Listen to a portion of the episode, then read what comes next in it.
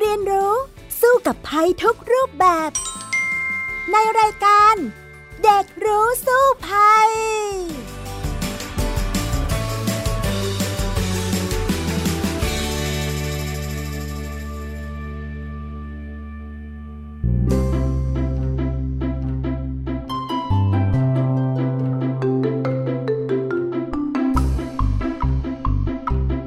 วัสดีค่ะ คุณผู้ฟังต้อนรับเข้าสู่รายการเด็กรู้สู้ภัยนะคะ วันนี้ดิฉันดารินกำเนิดรัฐค่ะมาพร้อมน้องฟินิกสุภาพบงกตโวกเมอร์ค่ะ สวัสดีค่ะฟินิกส์ค่ะ สวัสดีค่ะพี่ดารินค่ะสำหรับวันนี้ประเด็นที่เราจะมาแลกเปลี่ยนพูดคุยการรูปกับคุณผู้ฟังคืออะไรคะฟินิกส์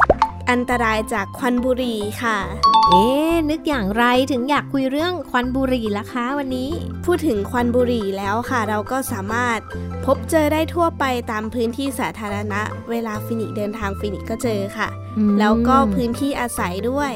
ค่ะก็เลยรู้สึกว่าเอ๊ะมันเป็นพิษเป็นภัยกับเราไหมยังไงใช่ไหมคะ ใช่ค่ะ จริงๆ ก็ทุกคนก็รู้นะว่าบุหรี่มันไม่ดี แต่ก็ยังอยากจะสูบกันอยู่เนาะก็ยังมีคนในบ้านเราที่ยัง สูบมากมายเหลือเกิน ฉะนั้นเนี่ยไปฟังกันค่ะว่ามันเป็นภัยอย่างไรต่อชีวิตต่อสุขภาพของเราและผู้อื่น ในช่วงแรกกันเลย ช่วงรู้สู้ภัยค่ะ ช่วงรู้สู้ภัย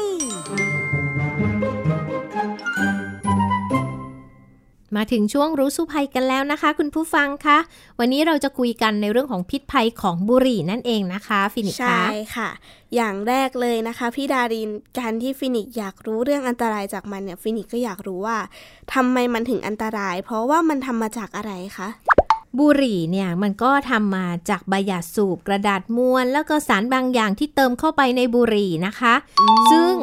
มันอันตรายเพราะว่ามันเกิดจากการเผาไหม้ที่อุณหภูมิค่อนข้างสูงเลยนะค่ะโดยบุหรี่เนี่ยตอนที่เราจุดปุ๊บเนี่ยมันกำลังไหม้อยู่อะมันจะอุณหภูมิสูงถึง 900 องศาเซลเซียส โอ้โหเก้าร้อยเยอะมากเลยนะ แล้วก็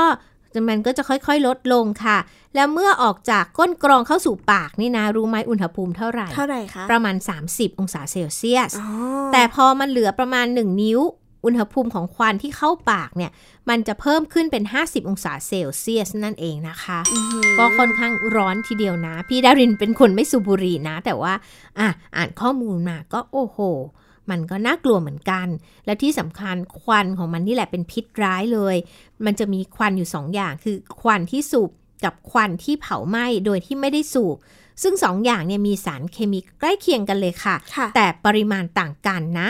เชื่อไหมว่าควันที่ไม่ได้สูบโดยตรงเนี่ย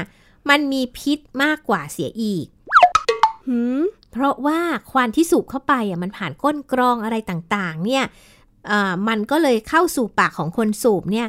น้อยกว่าค่ะแต่ควันที่ลอยออกมานะคะ แล้วคนอื่นอะไปไปสูดเข้าโดยที่ไม่ได้ตั้งใจหรอกนะ อ้าว มันเป็นพิษมากกว่าคนที่สูบอะสองถึงห้าเท่าเลยนะแสดงว่าคนที่ได้รับ ก็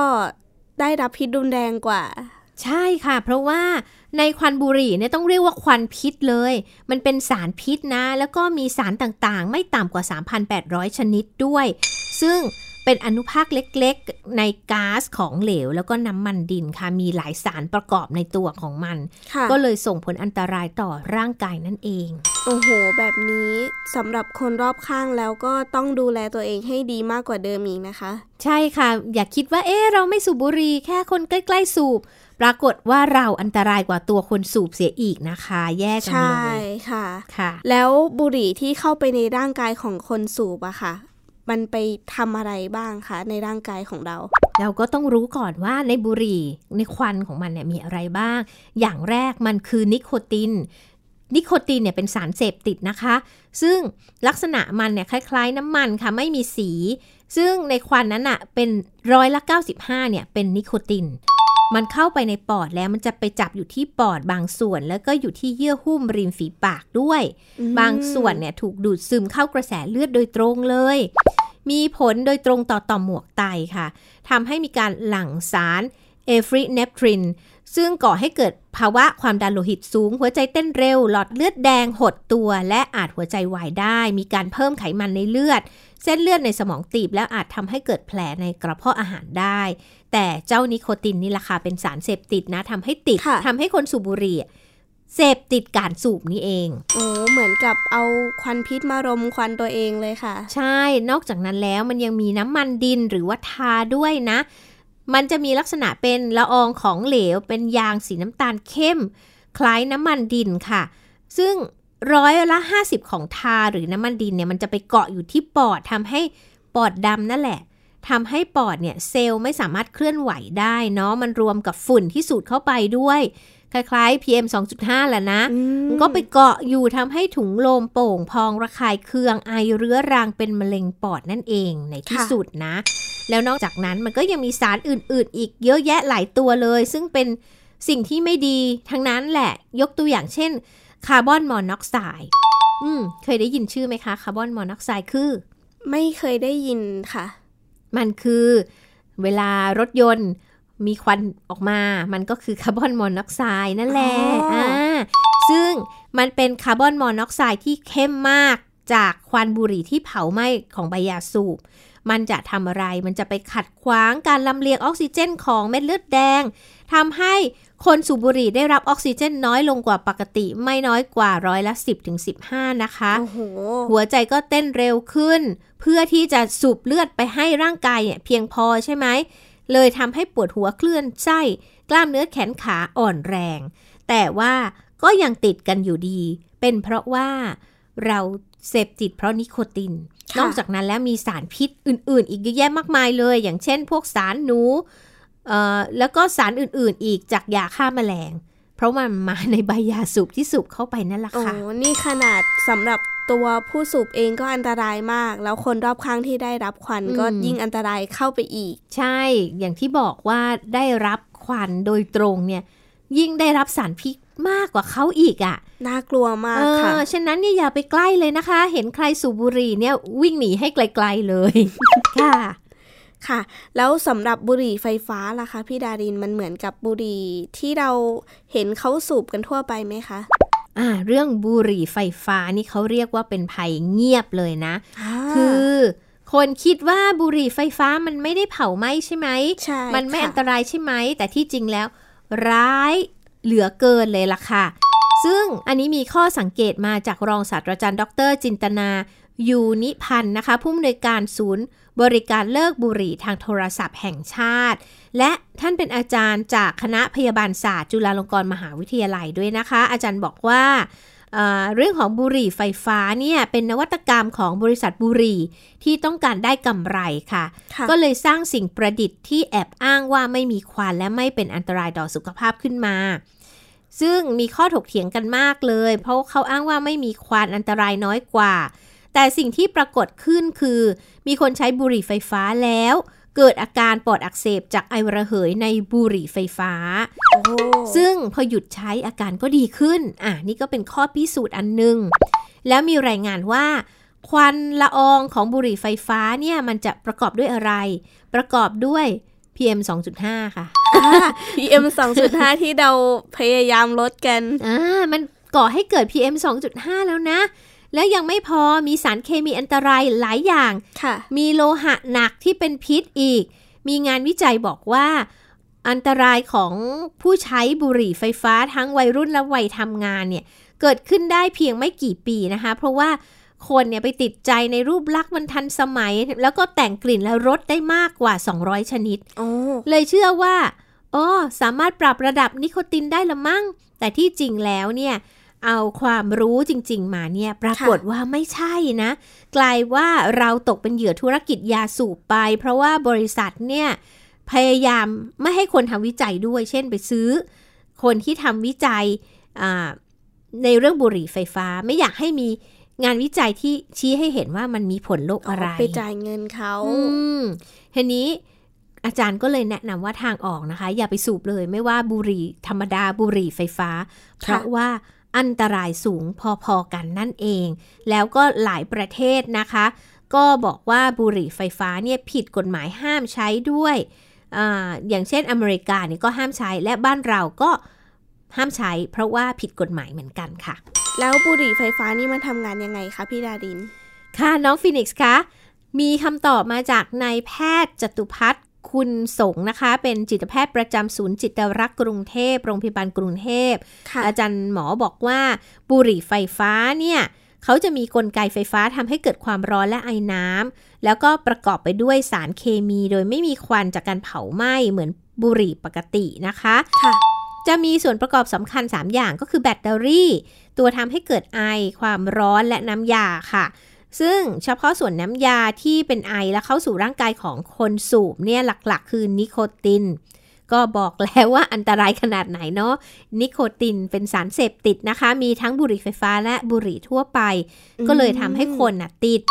นะและยังมีสารที่ทำให้เกิดไอ สารอื่นๆที่มันเป็นพิษอะค่ะ แล้วก็เมื่อเปลี่ยนรูปแบบเป็นไอสูตรเข้าไปเนี่ย มันก็มีผลกระทบต่อร่างกาย เช่นเดียวกันนะคะ ซึ่งถามว่ามันทำให้เป็นอะไรก็อย่างที่เล่าให้ฟังแล้ว ถุงลมโปองพองมะเร็งอะไรต่างๆ นานาที่เกิดขึ้น ฉะนั้นเนี่ยมันไม่ได้ต่างกันเลยในเรื่องของบุหรี่ไฟฟ้าหรือว่าบุหรี่ธรรมดา ไม่ควรด้วยซ้ำไป เพราะว่าเจ้าบุหรี่ไฟฟ้าเนี่ย มันแต่งกลิ่นแต่งรสได้เยอะไงยิ่งติดมากยิ่งกว่าเสียอีกค่ะ ค่ะ แล้วพี่ดารินคะไอ้สารนิโคตินเนี่ยค่ะ นอกจากที่มันจะทำให้เราเสพติดแล้วมันมีผลเสียอื่นอีกไหมคะ ก็อย่างที่เล่าไปตอนต้นแล้วเนาะว่ามันไปกระตุ้น การหลั่งฮอร์โมนคอร์ติซอลในกระแสเลือดนะคะทำให้น้ำตาลในเลือดเพิ่ม ทำให้เป็นสาเหตุโรคเบาหวาน แล้วไปเกาะที่ปอดก็ทำให้เป็นเสี่ยงมะเร็งปอดต่างๆ นานา มันก็ทำให้เกิดปัญหาต่างๆ มากมายตามมาเลยแหละ จากการที่เราไปสูดสารนิโคตินเข้าไปล่ะค่ะ อืม แสดงว่ามันก็ไม่ได้ส่งผลแค่ทำให้เราเสพติดบุหรี่ใช่ไหมคะ ใช่ค่ะ แต่ว่ามันมีอันตรายด้วยนะคะ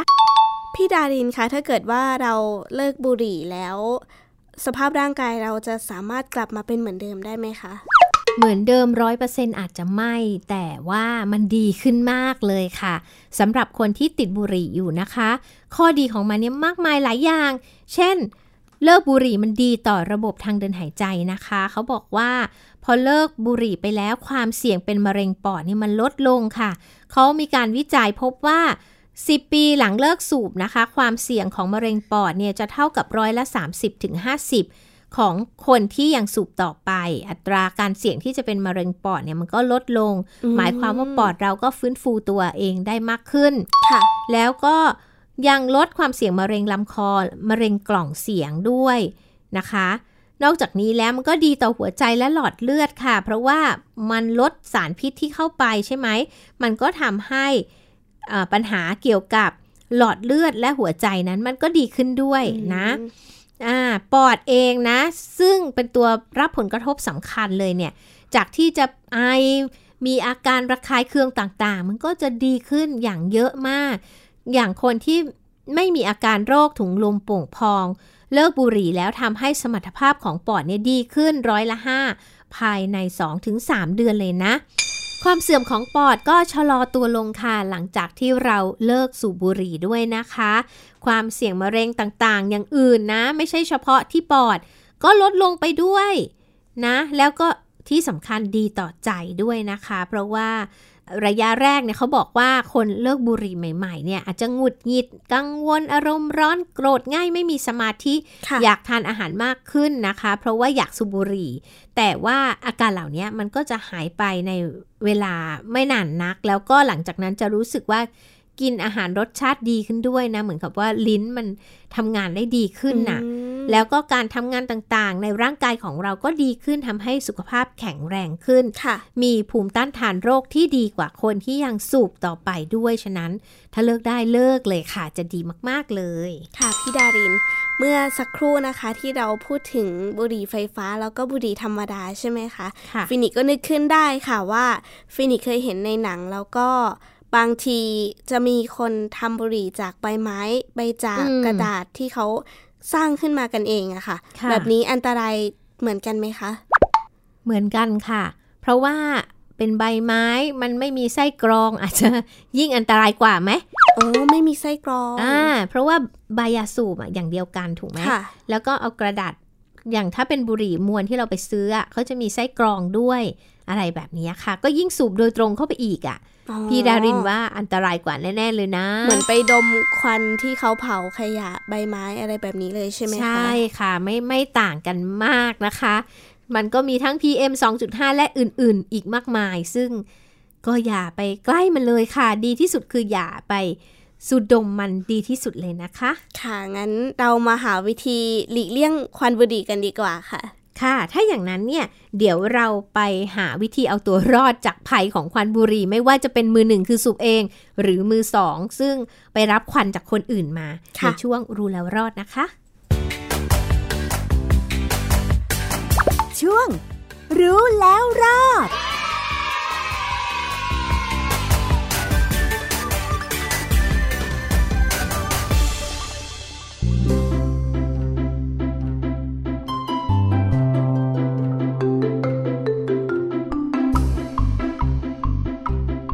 การสูบบุหรี่นี่ดูเหมือนจะไม่เป็นปัญหาแต่เป็นปัญหามาก ๆ เลยนะคะใช่ส่งผลค่ะกระทบไม่ใช่เฉพาะตัวเองแต่มีผล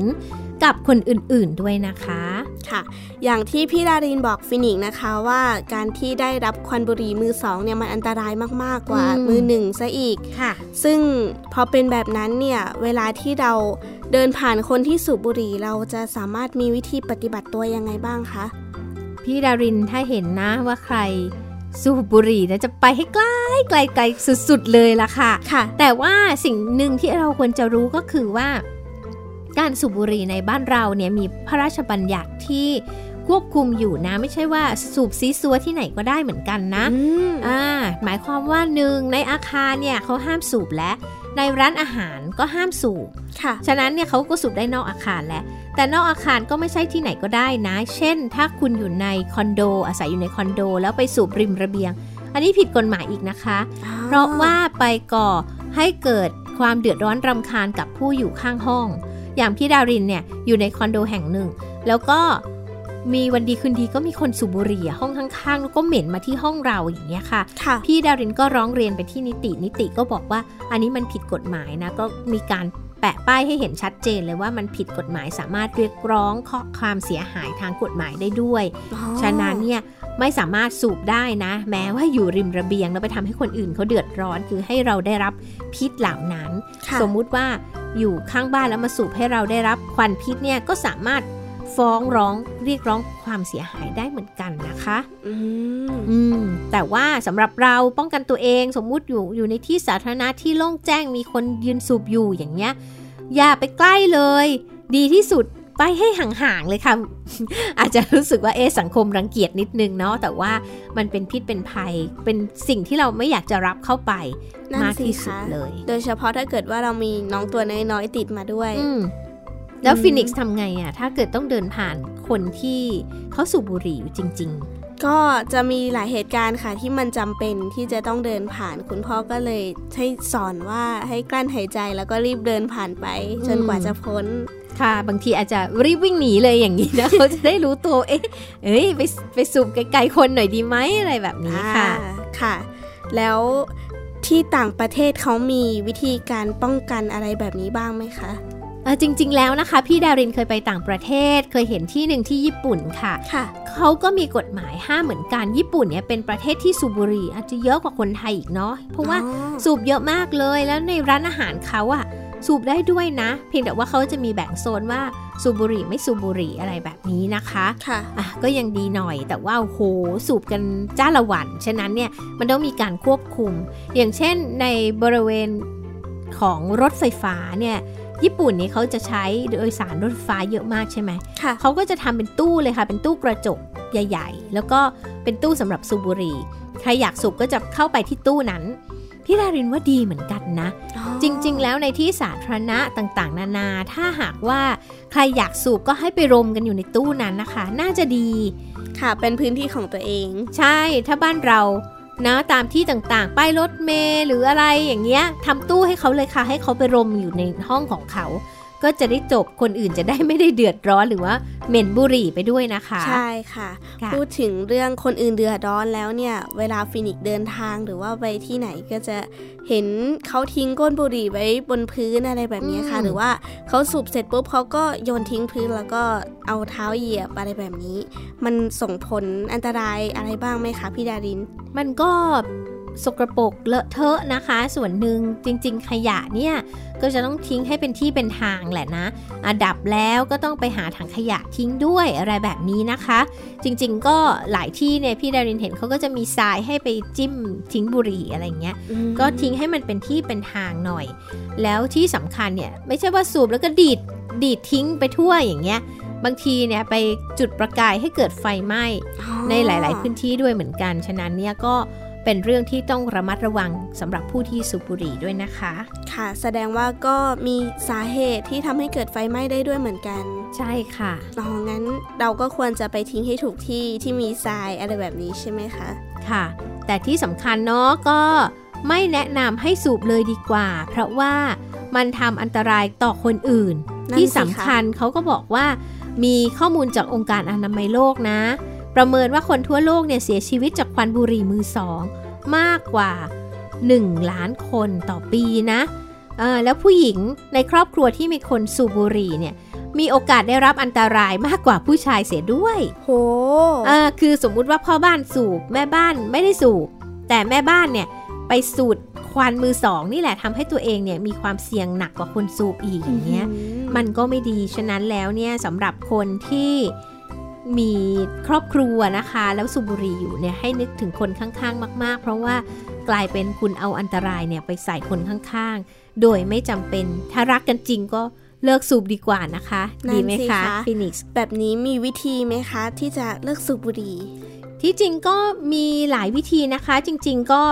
มีอย่างที่เมื่อสักครู่ที่พี่ดารินเล่าให้ฟังว่ามีศูนย์บริการเลิกบุหรี่ทางโทรศัพท์แห่งชาติ ซึ่งอันนี้เขาก็มีมานานแล้วเนาะก็จะเป็น